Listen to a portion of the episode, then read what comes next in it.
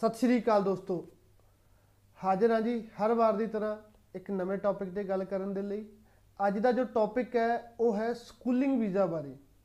ਦੋਸਤੋ, ਜਦੋਂ ਤੋਂ ਲਾਕਡਾਊਨ ਲੱਗਿਆ ਥੋੜੇ ਥੋੜੇ ਟਾਈਮ ਬਾਅਦ ਗਵਰਨਮੈਂਟ ਆਫ ਕੈਨੇਡਾ ਵੱਲੋਂ ਕੋਈ ਨਾ ਕੋਈ ਅਪਡੇਟ ਆਉਂਦੀ ਰਹਿੰਦੀ ਹੈ। ਮੇਰੀ ਇਹ ਕੋਸ਼ਿਸ਼ ਰਹਿੰਦੀ ਹੈ ਕਿ ਕੀ ਅਪਡੇਟ ਆਈ ਹੈ ਉਸ ਦੇ ਕੀ ਫਾਇਦੇ ਹਨ, ਕੀ ਨੁਕਸਾਨ ਹਨ।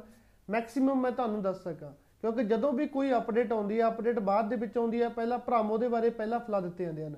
ਸੋ ਮੇਰੀ ਹਰ ਵਾਰ ਇਹੀ ਟਰਾਈ ਹੁੰਦੀ ਹੈ ਵੀ ਐਕਚੁਅਲ ਦੇ ਵਿੱਚ ਉਸ ਚੀਜ਼ ਦੇ ਵਿੱਚ ਕੀ ਸੱਚਾਈ ਹੈ, ਕੀ ਝੂਠ ਹੈ, ਉਹ ਤੁਹਾਡੇ ਤੱਕ ਰੱਖ ਸਕਾਂ।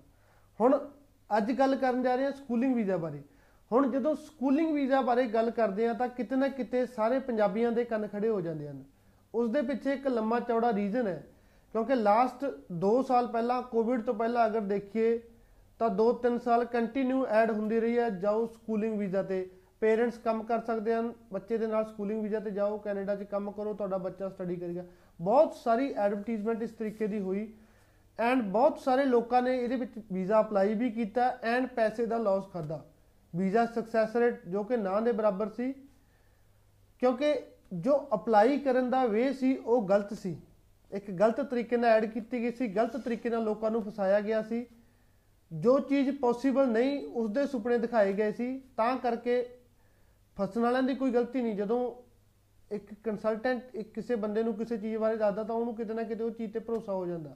ਕਲਾਇੰਟ ਦੇ ਜੋ ਡ੍ਰੀਮਸ ਹੁੰਦੇ ਨੇ ਤੇ ਉਹ ਉਸ ਚੀਜ਼ ਦਾ, ਜੋ ਇੱਕ ਏਜੰਟ ਉਸ ਚੀਜ਼ ਦਾ ਗਲਤ ਫਾਇਦਾ ਚੱਕ ਕੇ ਜਦੋਂ ਗਲਤ ਪਾਸੇ ਉਹਨੂੰ ਲੈ ਕੇ ਜਾਂਦਾ, ਤਾਂ ਉਸ ਦਾ ਲਾਸ ਅਲਟੀਮੇਟਲੀ ਹੁੰਦਾ ਹੀ ਹੁੰਦਾ ਹੈਗਾ। ਖੈਰ, ਕੀ ਉਹ 2 ਸਾਲ ਪਹਿਲਾਂ ਕੀ ਚੱਲਿਆ ਸੀ, ਕਿਸ ਤਰੀਕੇ ਨਾਲ ਨੁਕਸਾਨ ਹੋਇਆ ਐਂਡ ਕਿਉਂ ਨਹੀਂ ਵੀਜ਼ਾ ਆਏ ਸੀ ਉਸ ਦੇ ਨਾਲ ਉਸ ਦੇ ਲਈ ਆਪਾਂ ਅਲੱਗ ਤੋਂ ਐਪੀਸੋਡ ਬਣਾਵਾਂਗੇ। ਅੱਜ ਜੋ ਵੀਡੀਓ ਬਣਾਉਣ ਦਾ ਮੇਨ ਰੀਜ਼ਨ ਹੈ, ਉਹ ਰੀਸੈਂਟ ਅਪਡੇਟ ਬਾਰੇ ਤੁਹਾਨੂੰ ਦੱਸਣਾ।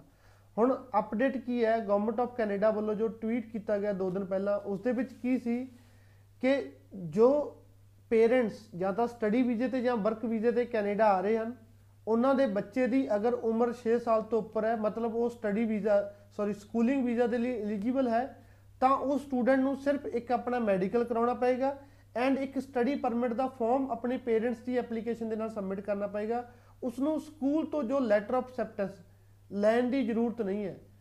ਕਿਤੇ ਨਾ ਕਿਤੇ ਇਹ ਬਹੁਤ ਵੱਡੀ ਨਿਊਜ਼ ਹੈ ਐਂਡ ਇੱਕ ਚੰਗੀ ਖਬਰ ਹੈ। ਜੇ ਆਪਾਂ ਇਸ ਦਾ ਇਹਨੂੰ ਦੇਖੀਏ ਤਾਂ ਕਿਸੇ ਨਾ ਤਰੀਕੇ ਨਾਲ ਇਹ ਚੰਗੀ ਖਬਰ ਹੈ। ਦੇਖੋ ਦੋਸਤੋ, ਹੁਣ ਹੁੰਦਾ ਕੀ ਸੀ? ਸਕੂਲਿੰਗ ਵੀਜ਼ਾ ਕਿਵੇਂ ਲੱਗਦਾ ਸੀ? ਕੈਨੇਡਾ ਅਗਰ ਕੋਈ ਪੇਰੈਂਟਸ ਆਪਣਾ ਸਟੂਡੈਂਟ ਵੀਜ਼ਾ ਅਪਲਾਈ ਕਰ ਰਹੇ ਆ ਲਾਈਕ ਕੋਈ ਮਦਰ ਆਪਣਾ ਸਟੂਡੈਂਟ ਵੀਜ਼ਾ ਕਰ ਰਹੀ ਹੈ ਐਂਡ ਅਗਰ ਮਦਰ ਕੋਲ ਸਟੂਡੈਂਟ ਵੀਜ਼ਾ ਤੇ ਉਸਦੇ ਸਪਾਊਸ ਕੋਲ ਆਬਵੀਅਸ ਓਪਨ ਵਰਕ ਪਰਮਿਟ ਹੋਏਗਾ ਸਟੱਡੀ ਸਟੂਡੈਂਟ ਸਟੱਡੀ ਕਰਨ ਜਾਏਗਾ ਐਂਡ ਉਸਦਾ ਸਪਾਊਸ ਉੱਥੇ ਕੰਮ ਕਰਨ ਜਾਂਦਾ ਹੁਣ ਅਗਰ ਉਹਨਾਂ ਦਾ ਕੋਈ ਬੱਚਾ ਹੁੰਦਾ ਹੈ ਬੱਚੇ ਦੀ ਉਮਰ 6 ਸਾਲ ਜਾਂ ਉਸ ਤੋਂ ਘੱਟ ਹੁੰਦੀ ਆ ਤਾਂ ਉਹ ਵਿਜ਼ਟਰ ਵੀਜ਼ੇ ਲਈ ਐਲੀਜੀਬਲ ਹੁੰਦਾ visitor visa without any condition ਮਤਲਬ normally visitor visa Canada government ਜਦੋਂ ਦਿੰਦੀ ਆ, ਤਾਂ ਅਪ ਟੂ 6 ਮੰਥ ਦੀ ਸਟੇ ਉਹ ਦਿੰਦੀ ਹੈ 6 ਮੰਥ ਤੋਂ ਪਹਿਲਾਂ ਪਹਿਲਾਂ 6 ਮੰਥ ਪੂਰੇ ਹੋਣ ਤੋਂ ਪਹਿਲਾਂ ਪਹਿਲਾਂ ਤੁਹਾਨੂੰ ਕੈਨੇਡਾ ਲੀਵ ਕਰਨਾ ਪੈਂਦਾ ਸੀ ਐਂਡ ਤੁਹਾਨੂੰ ਵਾਪਸ ਆਪਣੀ ਹੋਮ ਕੰਟਰੀ ਜਾਂ ਕਿਸੇ ਹੋਰ ਕੰਟਰੀ ਜਾਣਾ ਪੈਂਦਾ ਸੀ। ਬਟ ਜਦੋਂ ਬੱਚਿਆਂ ਨੂੰ ਇਹ ਵੀਜ਼ਾ ਮਿਲਦਾ, ਮਤਲਬ ਜਿਹਦੇ ਪੇਰੈਂਟਸ ਉੱਥੇ ਮਦਰ ਸਟੂਡੈਂਟ ਵੀਜ਼ੇ ਤੇ ਆ ਫਾਦਰ ਕਿਉਂਕਿ ਮਦਰ ਸਟੂਡੈਂਟ ਤੇ ਆ ਫਾਦਰ ਨੂੰ ਓਪਨ ਵਰਕ ਪਰਮਿਟ ਮਿਲਿਆ। ਬੱਚਾ 6 ਸਾਲ ਤੋਂ ਘੱਟ ਉਮਰ ਦਾ ਵਿਜ਼ਟਰ ਵੀਜ਼ੇ ਤੇ ਜਾਏਗਾ ਵਿਦਆਊਟ ਐਨੀ ਕੰਡੀਸ਼ਨ ਮਤਲਬ ਜਿੰਨਾ ਟਾਈਮ ਉਹਦੇ ਪੇਰੈਂਟਸ ਉੱਥੇ ਰਹਿ ਰਹਿ ਰਹੇ ਨੇ ਸਟੂਡੈਂਟ ਜੋ ਬੱਚਾ ਹੈ ਉਹ ਵੀ ਉਹਨਾਂ ਟਾਈਮ ਰਹਿ ਸਕਦਾ। ਹੁਣ ਇਹ ਸੀ ਅਗਰ ਬੱਚੇ ਦੀ ਉਮਰ 6 ਸਾਲ ਤੋਂ ਘੱਟ ਹੈ। ਅਗਰ ਬੱਚੇ ਦੀ ਉਮਰ 6 ਸਾਲ ਤੋਂ ਉੱਪਰ ਹੈ, ਤਾਂ ਉਹ ਸਕੂਲਿੰਗ ਵੀਜ਼ਾ ਲਈ ਐਲੀਜੀਬਲ ਹੁੰਦਾ। ਹੁਣ ਇਸ ਤੋਂ ਪਹਿਲਾਂ ਕੀ ਹੁੰਦਾ ਸੀ? ਮਦਰ ਦਾ ਵੀਜ਼ਾ ਅਪਲਾਈ ਕੀਤਾ, ਉਹ ਸਟੂਡੈਂਟ ਵੀਜ਼ੇ ਤੇ ਚਲੇ ਗਏ ਐਂਡ ਫਾਦਰ ਜਦੋਂ ਓਪਨ ਵਰਕ ਪਰਮਿਟ ਅਪਲਾਈ ਕਰਦੇ ਸੀ ਤਾਂ ਆਪਣੇ ਬੱਚੇ ਦਾ ਵੀਜ਼ਾ ਨਾਲ ਅਪਲਾਈ ਕਰ ਲੈਂਦੇ ਸੀ ਐਂਡ ਬੱਚੇ ਦਾ ਵੀਜ਼ਾ ਜੋ ਸਕੂਲਿੰਗ ਹੁੰਦਾ ਸੀ।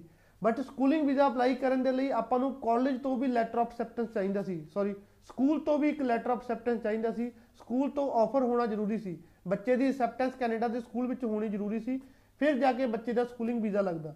ਪ੍ਰੋਸੀਜਰ ਕਾਫੀ ਟਫ ਸੀ। ਸਕੂਲਸ ਵਾਲੇ ਫੀਸ ਪਹਿਲਾਂ ਮੰਗਦੇ ਸੀ। ਪਹਿਲਾਂ ਪਹਿਲਾਂ ਉਹਦੇ ਪੇਰੈਂਟਸ ਦੀ ਫੀਸ ਪੇ ਕੀਤੀ। ਬਾਅਦ ਦੇ ਵਿੱਚ ਬੱਚੇ ਦੀ ਸਕੂਲ ਦੇ ਵਿੱਚ ਫੀਸ ਕਰਨੀ ਕਿਤੇ ਨਾ ਕਿਤੇ ਫਾਈਨੈਂਸ਼ੀਅਲ ਬਰਡਨ ਪੇਰੈਂਟਸ ਤੇ ਬਣਦਾ ਸੀ। ਬਟ ਇਸ ਅਪਡੇਟ ਦੇ ਨਾਲ ਇੱਕ ਬਹੁਤ ਇੱਕ ਚੰਗੀ ਇੱਕ ਵੇ ਹੈ ਫੈਮਲੀਆਂ ਨੂੰ ਰੀਜੂਨਾਈਟ ਕਰਨ ਦੀ ਗਵਰਨਮੈਂਟ ਆਫ ਕੈਨੇਡਾ ਦੀ। ਹੁਣ ਬੱਚੇ ਦਾ ਅਗਰ ਸਕੂਲਿੰਗ ਵੀਜ਼ਾ ਅਪਲਾਈ ਕਰਦਾ ਸਕੂਲਿੰਗ ਵੀਜ਼ਾ ਅਪਲਾਈ ਕਰਦੇ ਹੋ ਤਾਂ ਸਿਰਫ ਉਸ ਦਾ ਸਟੱਡੀ ਪਰਮਿਟ ਦਾ ਜੋ ਫਾਰਮ ਫਿਲ ਕਰਨਾ, ਇੱਕ ਮੈਡੀਕਲ ਕਿਉਂਕਿ 6 ਮੰਥ ਜਾਂ ਉਸ ਤੋਂ ਉੱਪਰ ਦਾ ਕੋਈ ਵੀ ਅਗਰ ਆਪਾਂ ਕੋਰਸ ਕਰਦੇ ਆ ਕੈਨੇਡਾ ਦੇ ਵਿੱਚ ਰਹਿੰਦੇ ਆ ਤਾਂ ਮੈਡੀਕਲ ਮਸਟ ਹੈ, ਚਾਹੇ ਕਿਸੇ ਵੀ ਕੈਟਾਗਰੀ ਦੇ ਵਿੱਚ। ਸਟੂਡੈਂਟ ਦਾ ਵੀ ਅਗਰ 6 ਮੰਥ ਜਾਂ ਉਸ ਤੋਂ ਉੱਪਰ ਉਹਨੇ ਉੱਥੇ ਸਕੂਲਿੰਗ ਵੀਜ਼ਾ ਦੇ ਵਿੱਚ ਸਕੂ- ਅਹ ਆਪਣੀ ਸਟੱਡੀ ਕਰਨੀ ਹੈ, ਤਾਂ ਉਸ ਨੂੰ ਇੱਕ ਸਟੱਡੀ ਪਰਮਿਟ ਦਾ ਫਾਰਮ ਇੱਕ ਮੈਡੀਕਲ ਕਰਵਾਉਣਾ ਪਏਗਾ। ਉਸ ਨੂੰ ਜੋ ਸਕੂ- ਸਕੂਲ ਦੇ ਉੱਤੋਂ ਲੈਟਰ ਆਫ ਅਸੈਪਟੈਂਸ ਦੀ ਕੋਈ ਜ਼ਰੂਰਤ ਨਹੀਂ ਹੈ। ਸੋ ਜਿੰਨੀਆਂ ਵੀ ਫੈਮਲੀਆਂ ਹੁਣ ਇਸ ਦੇ ਨਾਲ ਕੀ ਹੈ, ਅਗਰ ਕੋਈ ਮਦਰ ਆਪਣਾ ਵੀਜ਼ਾ ਕੋਈ ਵੀ ਸਿੰਗਲ ਪੇਰੈਂਟਸ ਦੇ ਵਿੱਚੋਂ ਇੱਕ ਬੰਦਾ ਆਪਣਾ ਸਟੱਡੀ ਵੀਜ਼ਾ ਅਪਲਾਈ ਕਰ ਰਿਹਾ, ਤਾਂ ਉਹ ਬੱਚੇ ਦਾ ਨਾਲ ਨਾਲ ਸਕੂਲਿੰਗ ਵੀਜ਼ਾ ਵੀ ਅਪਲਾਈ ਕਰ ਸਕਦਾ। ਹਸਬੰਡ ਦਾ ਜਾਂ ਸਪਾਊਸ ਦਾ ਨਾਲ ਜਾਣਾ ਕਿਤੇ ਨਾ ਕਿਤੇ ਦੋਨੇ ਬੱਚਿਆਂ ਦੀ ਦੋਨੇ ਬੰਦਿਆਂ ਦੀ ਫਾਈਲ ਵੀਕ ਹੋ ਜਾਂਦੀ ਹੈ।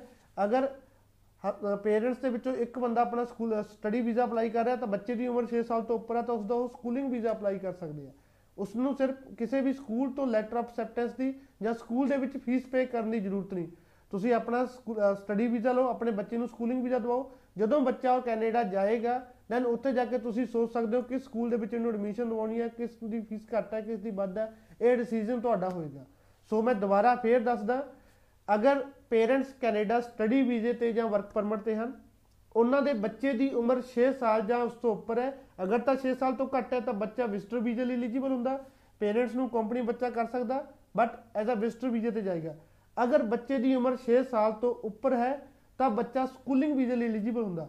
ਬੱਚੇ ਦੇ ਸਕੂਲਿੰਗ ਵੀਜ਼ਾ ਲਈ ਸਿਰਫ ਸਟੱਡੀ ਪਰਮਿਟ ਦਾ ਫਾਰਮ ਐਂਡ ਮੈਡੀਕਲ ਦਾ ਹੋਣਾ ਜ਼ਰੂਰੀ ਹੈ। ਸਕੂਲ ਤੋਂ ਕੋਈ ਵੀ ਲੈਟਰ ਆਫ ਅਸੈਪਟੈਂਸ ਲੈਣ ਦੀ ਆਪਾਂ ਨੂੰ ਹੁਣ ਅੱਜ ਤੋਂ ਬਾਅਦ ਕੋਈ ਜ਼ਰੂਰਤ ਨਹੀਂ ਹੈ। ਧੰਨਵਾਦ।